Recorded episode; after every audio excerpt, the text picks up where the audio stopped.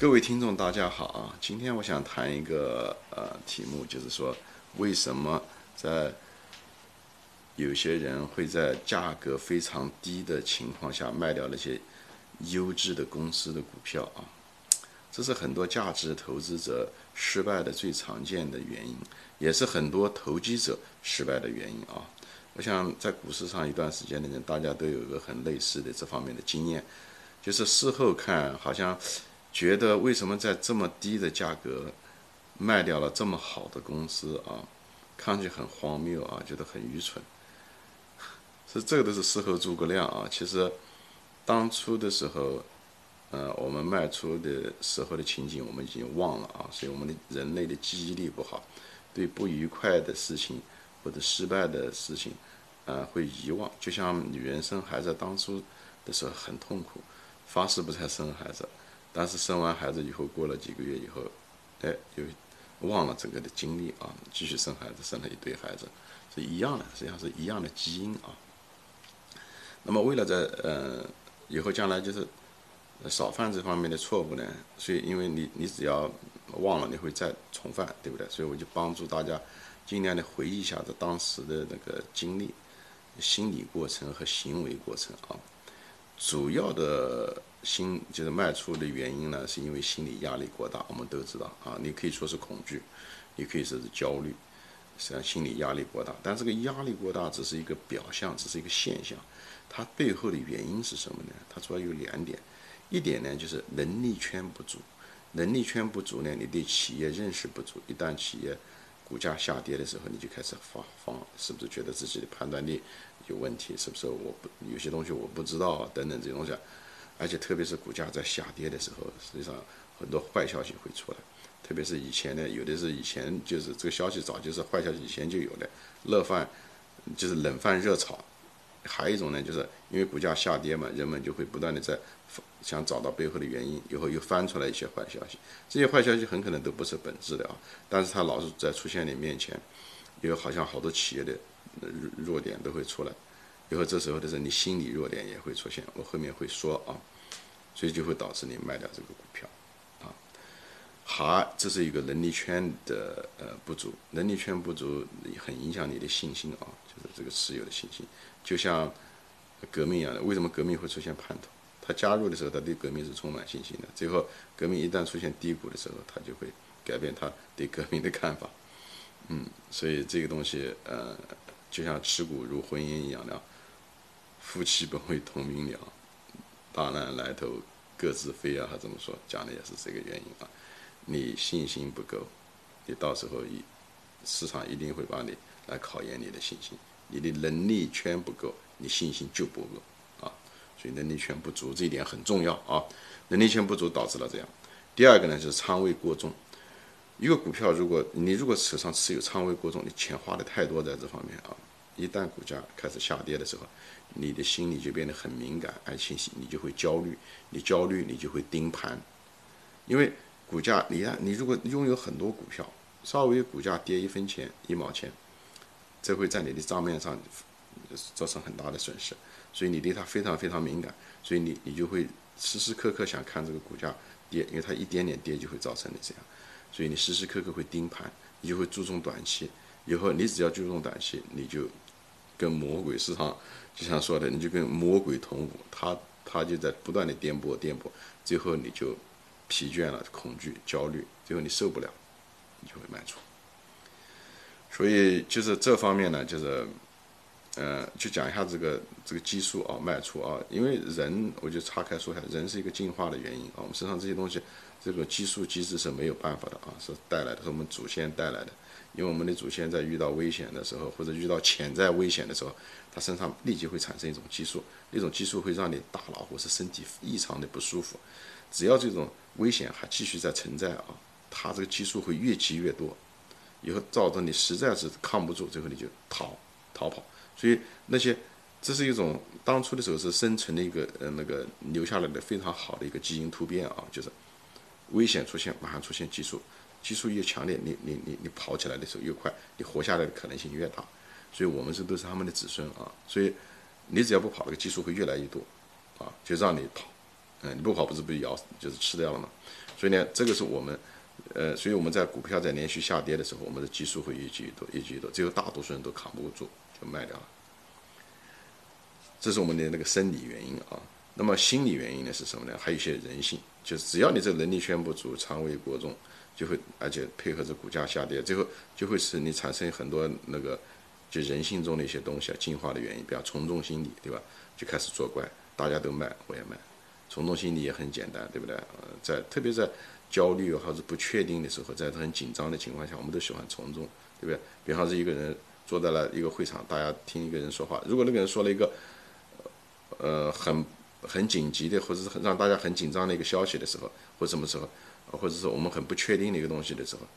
我们第一个反应是看别人的反应啊，我们并不是想自己怎么想，我们马上就想，第一个反应是看你自己要注意一点，你就知道。所以，我们从众心理是与生俱来的啊。倾向，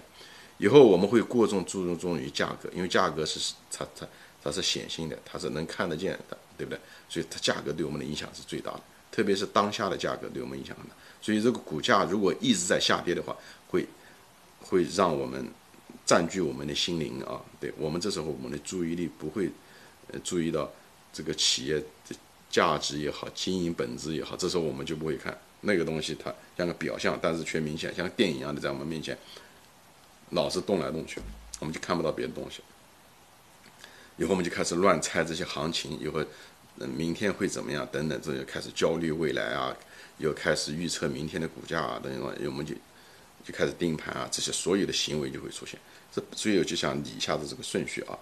本质上是因为能力圈不足，仓位过重，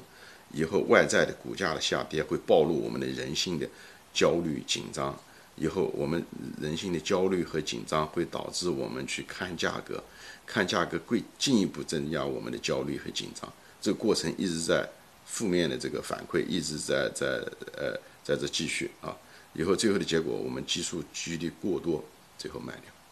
那卖掉的时候，理由我们很可，我们是人嘛，我们喜欢找一个理性的呃那个原因，但是这个。这个生理的、这个心理的这个决定已经做了，就决决定卖出。但是呢，他的借口常见的借口是这个啊，我说一下，大家看有没有道理啊，或者熟悉不熟悉啊？就是说，哎呀，这股价一直在跌，我也知道这公司是个好公司啊，嗯，是一个被低估的公司。但是呢，它跌，下面明天的时候，后天还跌，你看它再开始预测了，以后呢，预测这个股价再继续跌，因为受情绪的影响。受很多媒体的影响啊，呃，消息的影响，以后呢，他就，与其坐着等着，嗯，我的那个市值一直跌，还不如现在卖掉，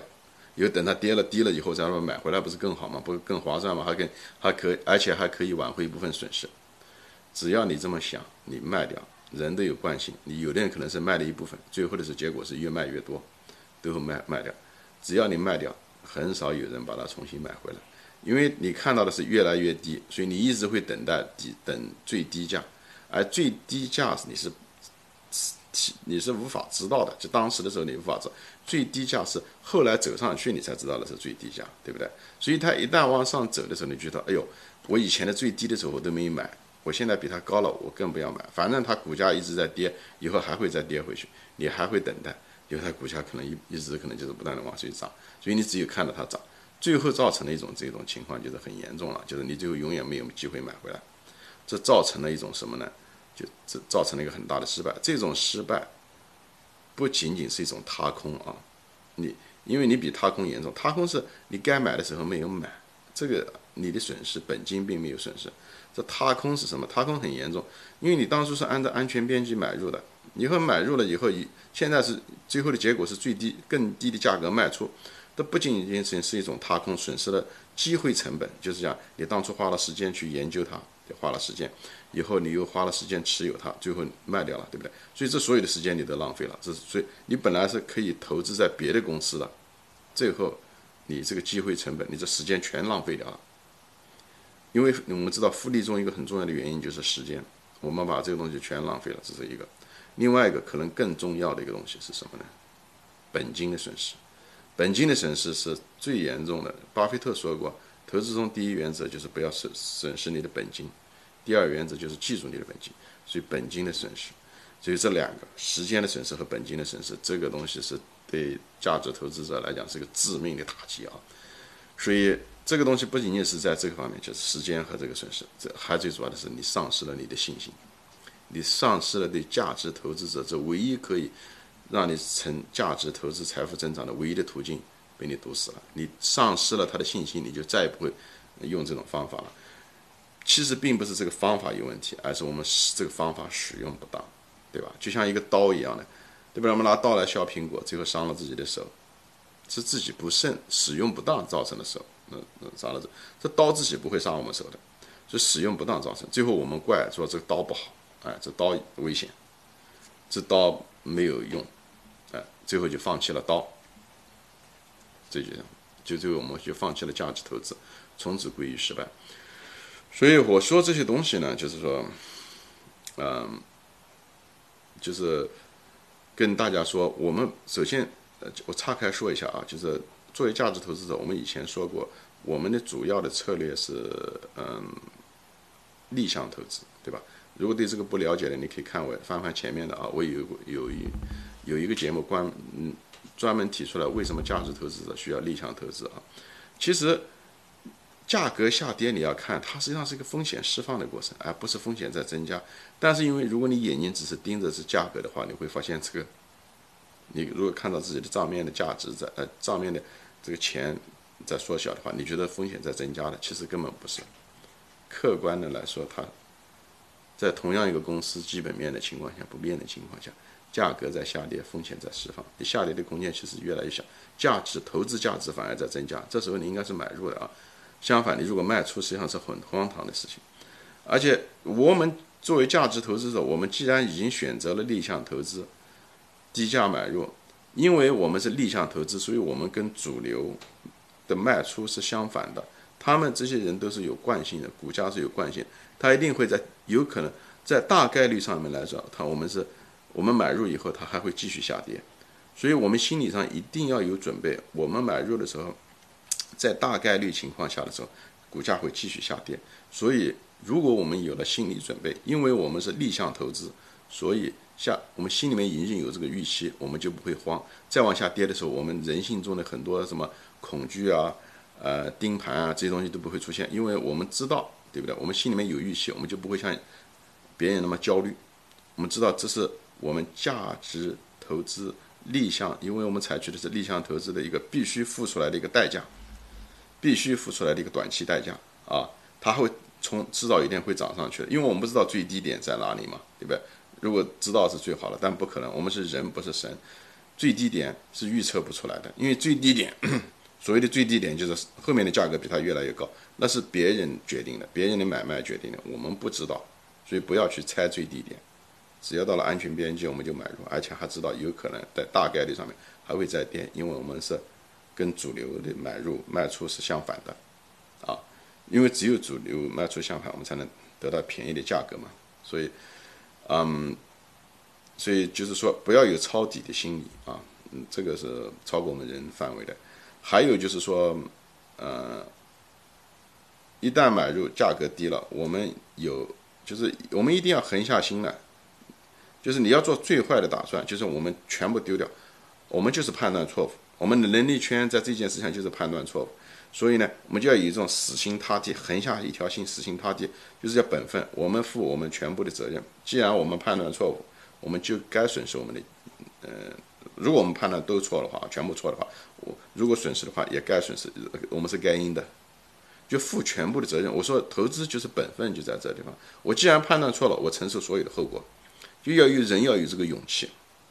对不对？就像。你没有这个勇气的话，你在投资上面你是不可能成功的，啊，好处都给你得了，你又不愿意承担这个后果，嗯，天底下哪有这么好事呢？就没有了。所以，投资如人生讲的就是这个东西。所以，为了这样子，对不对？所以你这就是为什么你仓位不能百分之百的重，因为你的你有判断错误的时候，所以不要自大。哎，就像那个巴菲特一样的，对不对？巴菲特他他虽然也是有这个。呃，重仓，但是他重仓也是几个股票嘛，前面都说过，所以我们的能力圈远远比嗯没有他那么强，对不对？而且他的那个仓位虽然讲呃集中，但是嗯嗯，远没有一般散户集中的多。所以一般散户能力圈远不如巴菲特，却这个仓位集中远远高于巴菲特，这不是一种自大吗？所以我们仓位不要过重，一定的仓位跟我们的能力圈相匹配。这个我以后会说到。以后真的发生了，我们的判断错误，我们的能力圈确实出现了问题，我们承受后果。这样的话，成功了，你得到的是金钱。错误了，错了，我们得到的是经验，我们承担后果，我们本分，我们尽我们的能力，这很重要啊。啊，就扯远了。我现在就是想把这个东西再总结一下，讲了一大堆，我现在想总结一下就是说，嗯，根源就正本清源一下啊，就是根源就是说，呃，压力大，压力大是个表象，原因是因为两个原因，能力圈不足。仓位过重，OK，仓能力圈和不足和仓位过重，导致我们在股价在下跌的时候，情绪上会出现波动，主就是主要是焦虑和恐惧，而焦虑和恐惧让我们会接近市场盯盘，注重短期交易，最后导致卖出，这是原因。所以怎么样的防止这个东西呢？就是增加我们的能力圈，以后呢，仓位要跟我们的能力圈要匹配。OK，你你确定性不是很大的时候，你如果还是决定买入，那么你尽量的靠跟你的能力圈的认知层对自己的能力圈知道多少跟仓位。当然，具体的仓位怎么计算，我可以以后将来选个节目跟大家说一下啊。它主要的是用凯利公式，用赔率和概率，以及你对自己能力圈的呃估计，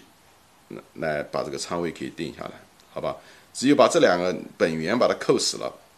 你这样在这会，你就不会那么多的焦虑，你的人性的弱点就不会被暴露出来。我们人性是很难克服的，因为属于我们基因中的一部分。我们主要的是就不让它被暴露出来，就像在河边走一样，你就会失脚，你就不在河边走，你就不会失脚。所以尽量减少让人性被暴露的机会，这样我们才会成功，好吧？嗯，就是。主要的就是说的这些东西，我希望大家这个这一次说的时间也比较长啊，内容也比较多，呃，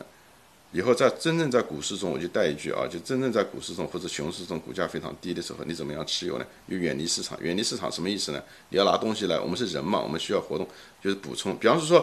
你可以看一看历史上面的那些书籍啊，历史上曾经是熊市的时候，人们怎么度过的，这样会增加一些间接的经验，这样你就不会太慌。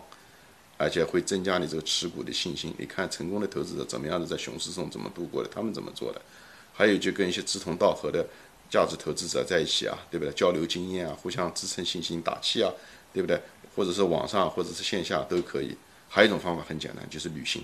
增加知识，去旅行，不要待在计算机面前，对不对？去旅行，呃，带着家人享受生活。这样子一举两得，又避免了呃受市场的干扰而导致失败。另外一方面，增加了很多生活上别的东西。因为生生活是生活，它不仅仅是投资嘛，投资只是你的一个方面而已，对吧？行，今天就说到这里，谢谢大家收看，再见。